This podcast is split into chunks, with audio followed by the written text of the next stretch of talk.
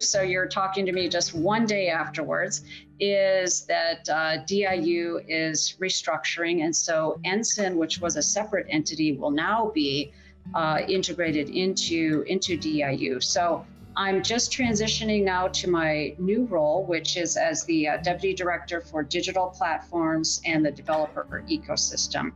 Wow, and this is something congrats. I'm yeah, thank you. And it's something I'm really, really passionate about, which is that, you know, we leave so much innovation on the table out there in America, right? And, you know, and I'm really proud to say that NSIN, that we have 37 representatives, you know, spread out across the United States bringing that innovation in and they're working with universities every day and they're working with uh, the, the startups and in the innovation community bringing in those technologies and bringing in the talent and uh, and still it's so little you know still we're only in half of the united states welcome to govcast connecting with federal it's top decision makers i'm alexander bolova production lead at GovCIO Media and Research. With me today is editor in chief, Amy Kluber. Hi, Amy. Hello, Alex. So, you had the opportunity to chat with Cheryl Ingstad, Deputy Director, Digital Platforms and Developer Ecosystem, Defense Innovation Unit. How'd it go? It was great. Cheryl is an awesome person. She has such a cool background, and I'm excited to have her explain kind of her history and journey through technology. Great. And speaking of that journey, I believe that Cheryl recently changed jobs. Is that correct? Yes, actually. Um, she was like two days into her new job when we interviewed. And oh, wow. Defense Department's doing some restructuring around like their innovation arms.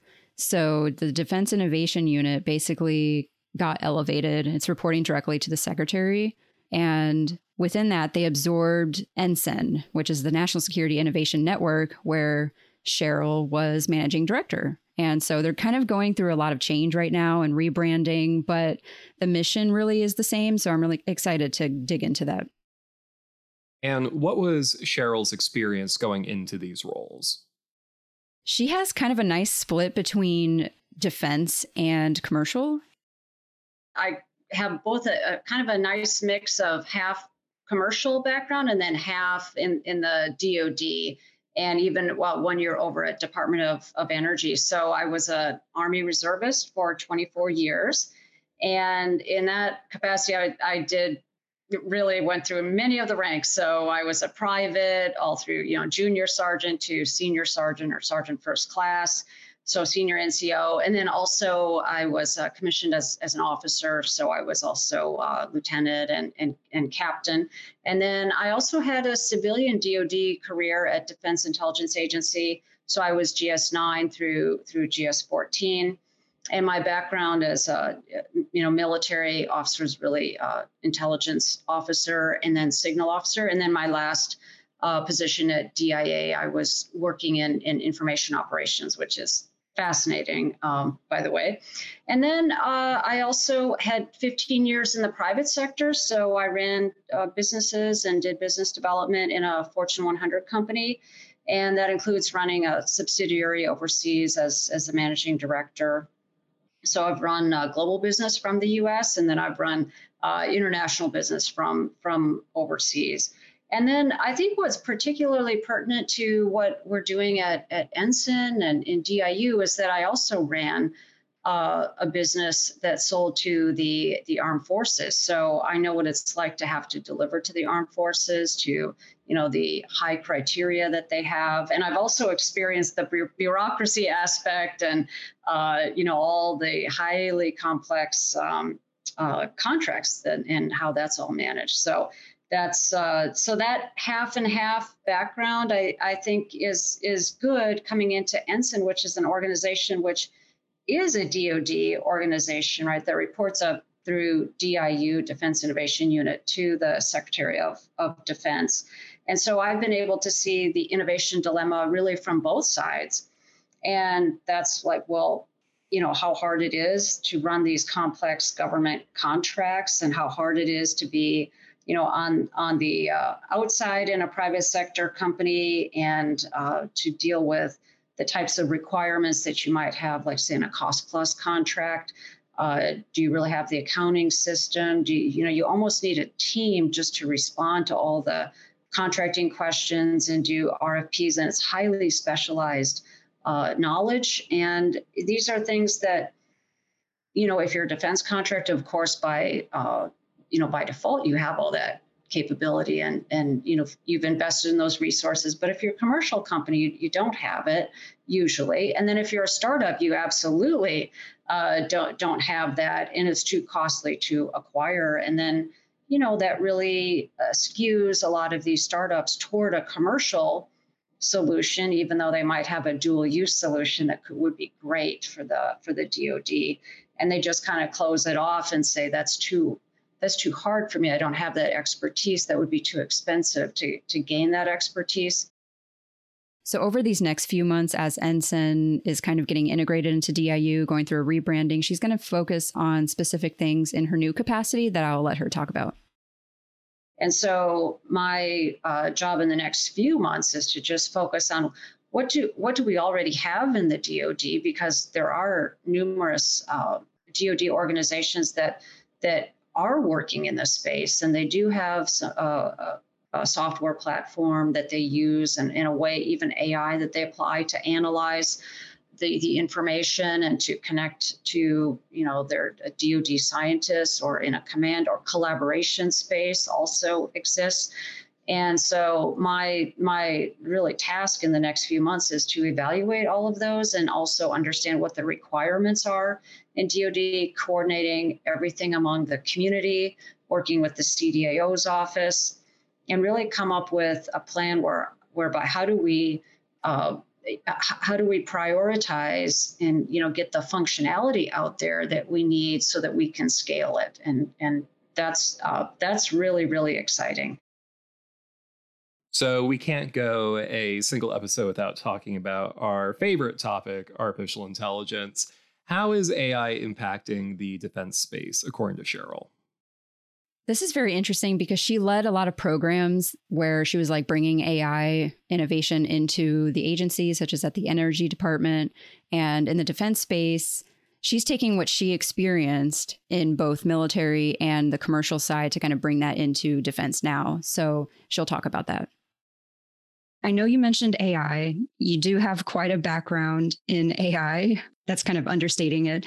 So you stood up the Energy's AI and tech office. And I know at 3M you led commercialization efforts in AI. So how has that kind of carried over into this new post in this defense ecosystem? Gosh, what a what an experience to be in the private sector and really in a commercial company you know, after having really grown up in the DoD, because I enlisted when I was 17, mm-hmm. and you know, I mean, all through college and everything. You know, I was a, a reservist, and then I, right after college, I went into being a, a DoD civilian and being an intelligence officer overseas and back here in Washington. And so, you know, I, I only knew DoD, and so to really learn business and what's important. So, and then that kind of leads to to AI. Um, how important it is that we collect all these data sets and that we also apply AI to have the the insights that that we can get from it and also to improve our our processes whatever whatever they are the outcomes. And and then the important that it's it's really ethically managed uh, explainable. And and part of that is and, and i don't hear this being talked about as much how we have to monitor it routinely. So, you know, you have a data set, it should be tested for security and everything at the beginning. And is that really uh, the, the right data set, training data for this AI algorithm? That algorithm, by the way, so what's the provenance of the data set and all that? What's the provenance of this algorithm? And, and is it really, you know, clean from any kind of, like, say, foreign uh, intervention or um, compromise? Okay, we'll we'll use that. But then what kind of drift will we have over time? And and you know, decide ahead of time, when are we going to check this again? Is it in two months? Is it in one year? and so that it doesn't uh, drift over time and you know it passed all the tests in the beginning and then later we're getting horrible outcomes and we don't understand why? Because well it was approved you know? So that's that having this uh, monitoring system along the way is just really important. And then i would just emphasize i did say security but security security. Wrap all of these wrap good cybersecurity around them to keep them uh, secure.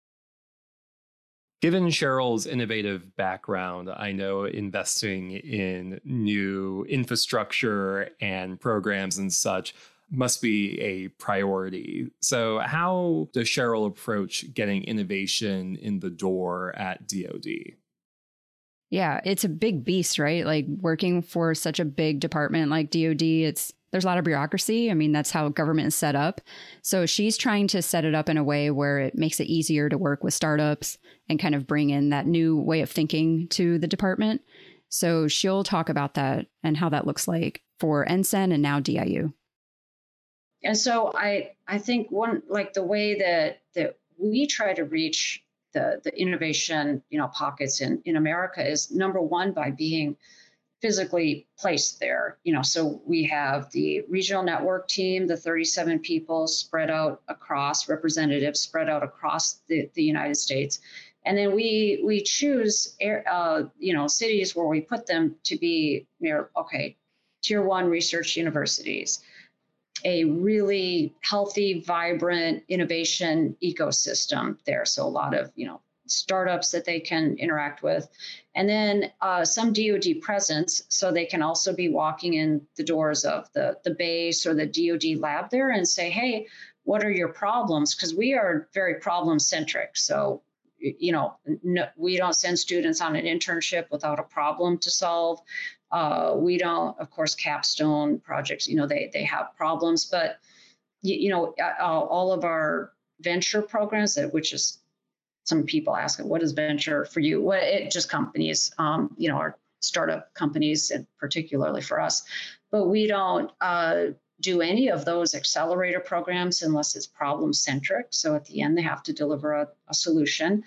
Uh, so, so to pro- problem centric, and then working on the early stage companies, and then working with with talent, and then running high value programs. So we're we got the representatives co-located with these, uh, you know, in, in pockets of innovation across America and with the universities. And then we have, we run high value programs, and those are the accelerators. We run challenges where uh, students or companies can, can win a, a prize.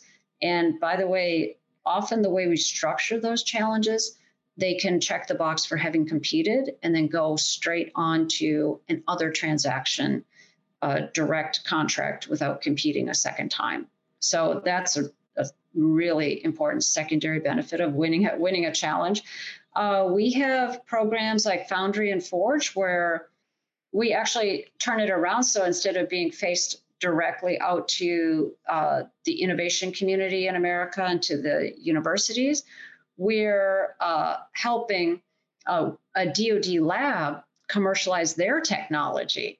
And so we're taking uh, the, the technology that they have and aligning them with the startups and and and then not just okay here it is but something close to like a six month program that we put them through helping them okay now you pick that technology now how do you do a marketing plan now you know well do you have to produce this? You, can you find a manufacturer? Are you going to do the manufacturing? You know, on and like take them almost through how how would you start a how would you start a business to support this technology that you just that, that you want to commercialize from the lab? And then the lab is really happy to get the technology, you know, out of the lab and, and out into uh, you know in, into America. So uh, so we do programs like that, and then uh, of course the capstones with the universities, summer internships, and then also. Um, I'm really happy to say that we have a partnership with DCTC, which is the it's basically a civilian ROTC, and that civilian uh, ROTC program that they're standing up in it's, it's with uh, acquisition and sustainment in in DoD they're interested in our summer internship and the way that this is, is when you when you look at a civilian ROTC, well, what do they do in military ROTC? They always have a summer camp, right? And they they send the cadets off to a, a base, and they get to do things that real real soldiers, real officers do in and it's their first introduction to real military life, not just a, a class at the university. And that's actually what this summer internship is, but for civilians. So they get to work in, for the, the summer, the students get to work in a Defense Department lab. They get to work at a command. They get to work with a war fighter, you know, and that's their first introduction. What would it be like to be a civilian working in national security, you know? So yeah, and then we also have uh, programs where again focused in internally in DoD called boot camps. So we do several, you know, about a handful of these per year, and that is where we help uh, DoD organizations become more innovative. So teaching principles of, of innovation and and how to solve a, a problem, and that is very transformative. I mean, and, and super popular. So yeah, this uh, uh, it's it's really uh, and you know a, a, kind of a broad base of of programs that that we run and also having the regional network team out there stationed uh, across america. And i would say this that uh, you know when you get down to these programs you'll find smaller numbers right? I mean when you consider what the demand might be in america because um, we're a small small organization. But in an accelerator, at the end, we might have ten or twelve in, in a cohort. We do have about a couple hundred, you know, capstones across the the country. Um, you know, challenges might have five or six winners, and uh, you know, it depends on the challenge how many uh, really participate. Summer internship, we have about 250 this this year. So, but when you you know talk about uh, you know larger numbers well then you look at our regional network team the end of the 37 individual station across the country. And there what you see is daily without any program they are connecting people and companies into the dod on just a, a, a an, an, everyday kind of basis. Like uh, a company comes to them and says hey uh, i I have this, we're doing 3D printed buildings, and we sure would like to do one with the DoD. And then a simple introduction, like, okay, here, let me introduce you to the Army. Uh, the Army says, well, not ready for that yet. And then the company comes back to our guy.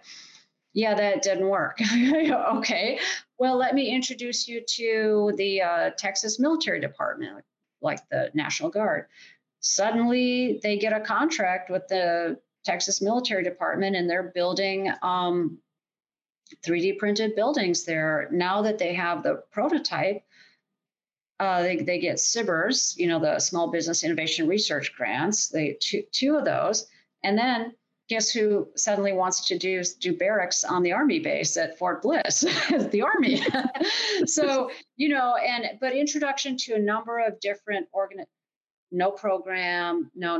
But so that is like what I would call the like daily bread and butter of our representatives. Uh, you know, um, that is just happening constantly. I am interested to learn more about this, um, the accelerators. I know you mentioned it a couple times. So the Propel accelerator, you know, a recent cohort partnered with SOCOM, for example. How does that process look like to bring in these companies teach them how to work in the defense space, work with them on not just developing the technology at the end of the day. It's like just teaching them how to even work in a new environment. How do you determine how to fit in those startups and really make big impacts? Oh, yeah. And by the way, this is one of our signature programs is is Propel. So the uh, so first we have a mission partner again, because we start with a, a, problem. So they pick a, a, topic. So, for instance, recently we had uh, Indo-PACOM, and they picked the topic of um, of communication systems. So, so we we get the mission partner on board and the topic identified, and then the uh, application. So, in that particular one, I think we had close to 250 uh, applications and we got down to I think 12 in the final uh, cohort. But we run a, a, number of propels, just you know the, a few per year. We are also doing an uh, Propel EDI, so Economic Development Initiative, which I'm really really proud of. Uh, that that we are are you know having a few uh, propels that are focused on on this, which is they're targeting the economically challenged regions, and so what you know would be defined by the uh, hub zones, the historically underutilized business zones, and uh, and we're partnering with the Air Force and their Spark cells as the uh, as the as the mission partner. So so that's kind of how we uh, how we set it up. High value program, um, big part of our budget. Um, and it's a 12 week course and uh, and the companies that have come out of it have been quite successful so in uh, 2021 and 2022, these companies uh, achieved afterwards 168 million of private capital and 50 million in DoD funding, which is is pretty significant. I mean, a lot of these companies are anything from you know like two two to four people. So. Uh, so they've really had success afterwards, and I can tell you the Indo-PACOM one just closed in May, and Indo-PACOM wants uh, is trying to find figure out how to get four of them on contract. So that's that's pretty. So you can see what the benefits are of working through a 12 week process that it, again trains them on like how to be a dual use company and how to market to the military, how to find what part of the military that your solution fits and what kind of testing might you have to do, considering the type of technology you, you have, what testing might be required, and then those introductions to the mission partner, who's really the the sponsor and the and the mentor, right, of of Propel. So it, that makes it easy, and it's it's really great because it's you know it's exposure for both sides. Like Indo-PACOM wouldn't normally uh, get to meet these companies in, in the normal course of their business because I mean, the real process is they go to their contracting office, right? And they say, hey, uh, find me this technology. And then back to our discussion about the contracting office may not be very exposed to these type of uh, you know pockets of innovation in America and, and, where to find these companies and who has what and it's highly fragmented so it's not a, a ding on them it's it's just it's very fragmented you know so to have a, a cohort like this that is you know offered up on the plate to uh,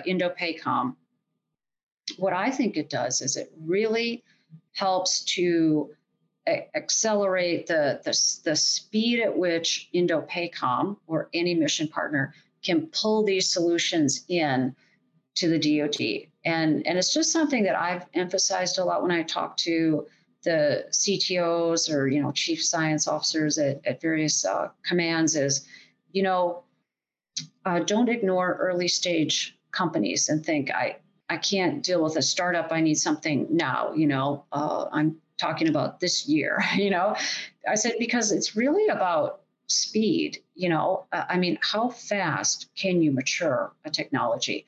And that's where you know that that can be very surprising. And while certain ones maybe you can't mature them so quickly, there are others. Uh, where it, it can be done. And uh, if it's really needed, there are ways ways to do it. So, but they wouldn't otherwise have that exposure except uh, through through the Propel program. And so, I just wanted to add also that we have Propel Boston open right now. Applications close August first, and um, the uh, and this is U.S. Uh, SOCOM is the uh, is the mission partner. So it's one thing to have all of this procurement of innovative technologies, but it's another thing for it to actually be successful. So, what does mission success look like when it comes more from this investment and exploration angle in terms of technology development? Yeah, in the end, for defense, it's really about bridging that valley of death. I mean, we hear that a lot in the context of DoD innovation, a lot of technology is brought in, but then it just dies.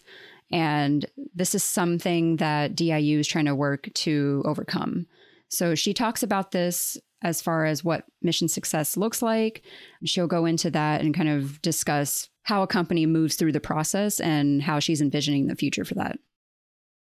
When you're talking at this early stage, we're talk, talking about surviving the valley of death. So if you look at it in just a, a couple, two, three year period, it's about did this company that has a dual use solution did we help them to survive the valley of death? You know and usually that means uh, getting some validation for their product you know so some kind of probably testing uh, it, um, insight into how, what direction to develop it because it's so early stage. And then also the financing. So often again we're talking about you know very very small early stage companies. So how to get them the funding that that they need. So is that small business innovation research uh, grant and where we help again make those introductions for them. We don't actually issue SBIRs or anything like that uh, introducing them to the right uh, venture capital uh, companies who would fund them uh, other DoD, you know, organizations that have R and D. Not all R and D money is SBIRs, so there's other, you know, R and D opportunities, and even more broadly in the U.S. government. So sometimes it's a connection to to NASA, where where they get they get funded. So uh, so surviving the valley of death, and then the other is to actually get on contract with DoD, providing that service or, or product that, that they have. So ultimately that's where why we want them to survive the valley of death is so that they can get on contract and deliver a service or product to DoD and that you know and that is where the rubber meets the road is did they finally you know at the end survive to deliver that service or, or product. So that's that's critical. And that's where the core of DIU has has been uh, you know intensely focused is how do we get those uh, how do we get that technology into DoD that the Defense Department cannot get through their regular uh, partners right now? For sure. So yeah, and, and so to do that, the, like I said, we have the regional network team spread out across America to engage with these companies and the talent, and then uh, we have a data cell where we collect the the data. That's how I can say, you know, uh, two years of Propel uh, cohorts have achieved 168 million in private capital and 50 million in in you know DoD contracts. That's that's how how we know that. And then we have a transition cell that always uh, is standing by to support companies that come into our network, whether it's through one of the regional network team members out there across the country, or whether it's through uh, through one of our programs. So let's say they were in you know a Propel iteration one or two years ago, they can still come to our transition team and say, hey, I, I got this far, but now I need some help and need some advice, need some connections, whatever. Uh, and also, you know, they'll do things like listen to the pitch of a company before they go to uh, VCs. They do introductions to VCs. So again, help them continue to develop and survive the, the valley of death.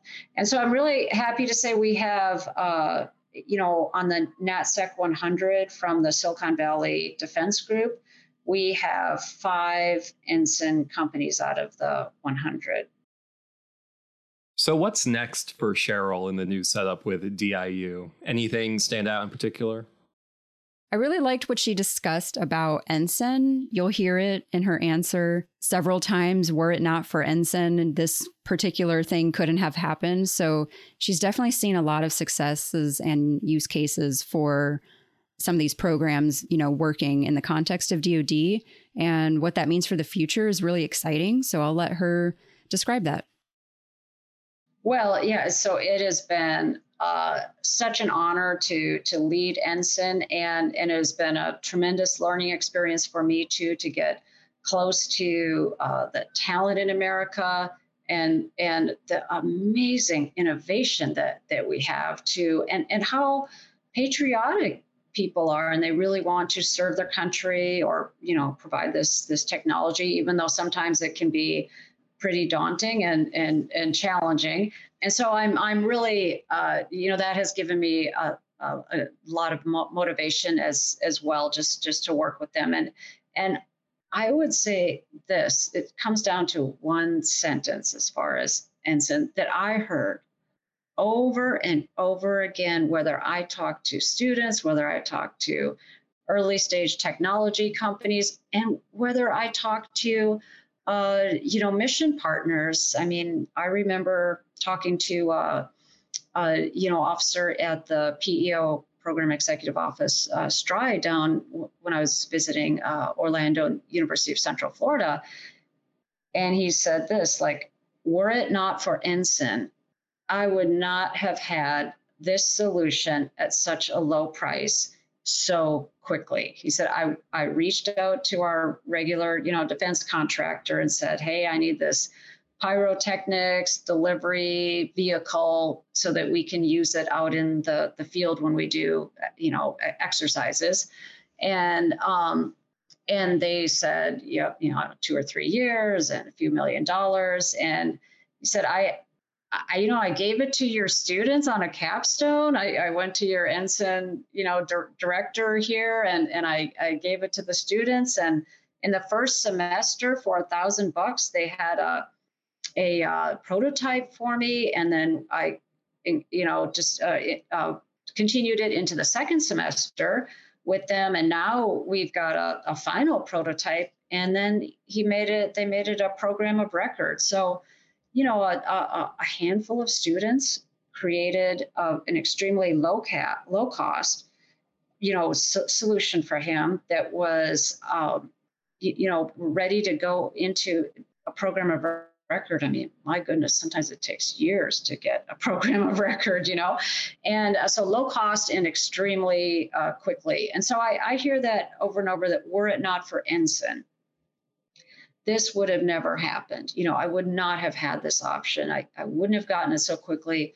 It would have cost 10 times more, you know, this is amazing. And then I get to hear it from the, the students and, and from the, the small companies too, you know, I would have never gotten that SBIR grant or I would have never gotten that uh, contract with, uh, you know, the, the Air Force or the Navy were it not for NSIN that made the introduction for me or that you know gave me uh, the opportunity to participate in a in a propel or an emerge program or a or a challenge you know like a distributed spectrum a, a company i just met last week you know they said you know were it not for NSIN i mean we were just two students at the university and we applied to to this uh, you know challenge and it, and, and then the mission partner liked it so much and that was enough support to then get them into a propel.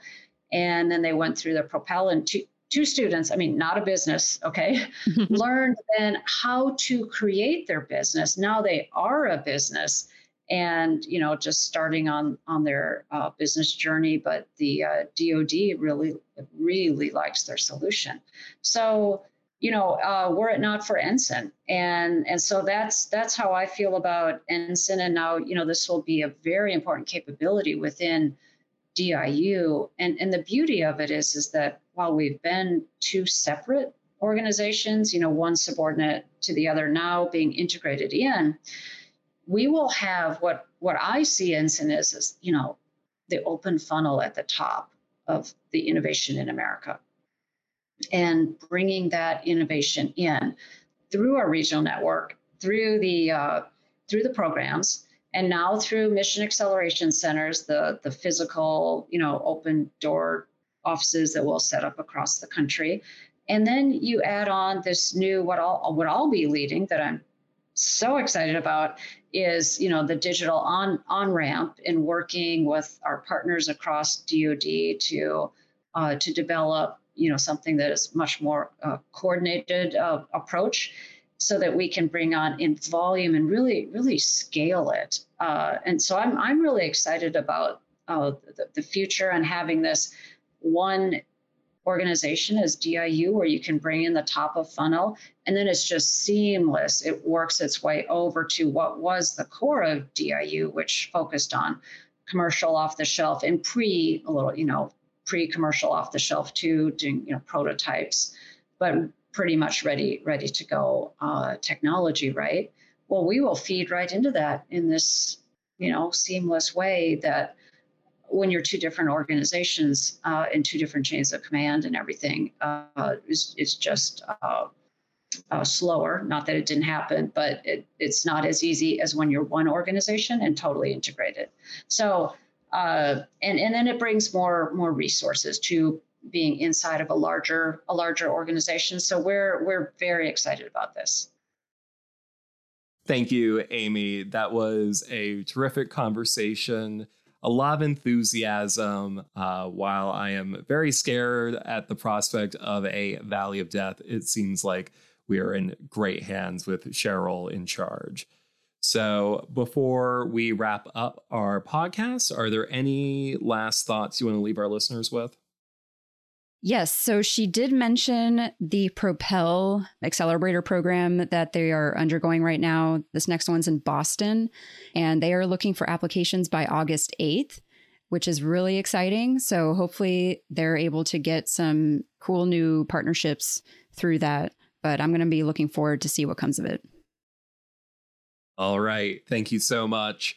Listeners can tune in next week for a brand new GovCast. But until then, that's all for today's episode. If you like what you heard, make sure you leave a review and a five star rating on the podcast platform of your choice.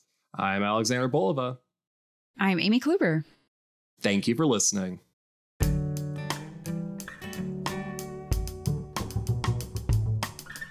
GovCast, along with HealthCast and Cybercast, is a production of GovCIO Media and Research. For more podcasts and to check out the other shows, head to govciomedia.com. Watch out for new episodes released every Tuesday and Wednesday across our shows. You can follow all of them on your favorite podcast platform. And if you like what you heard, make sure to let us know by leaving a review. And if you have any topics you think we should look into, contact us at newsletter at govcio.com.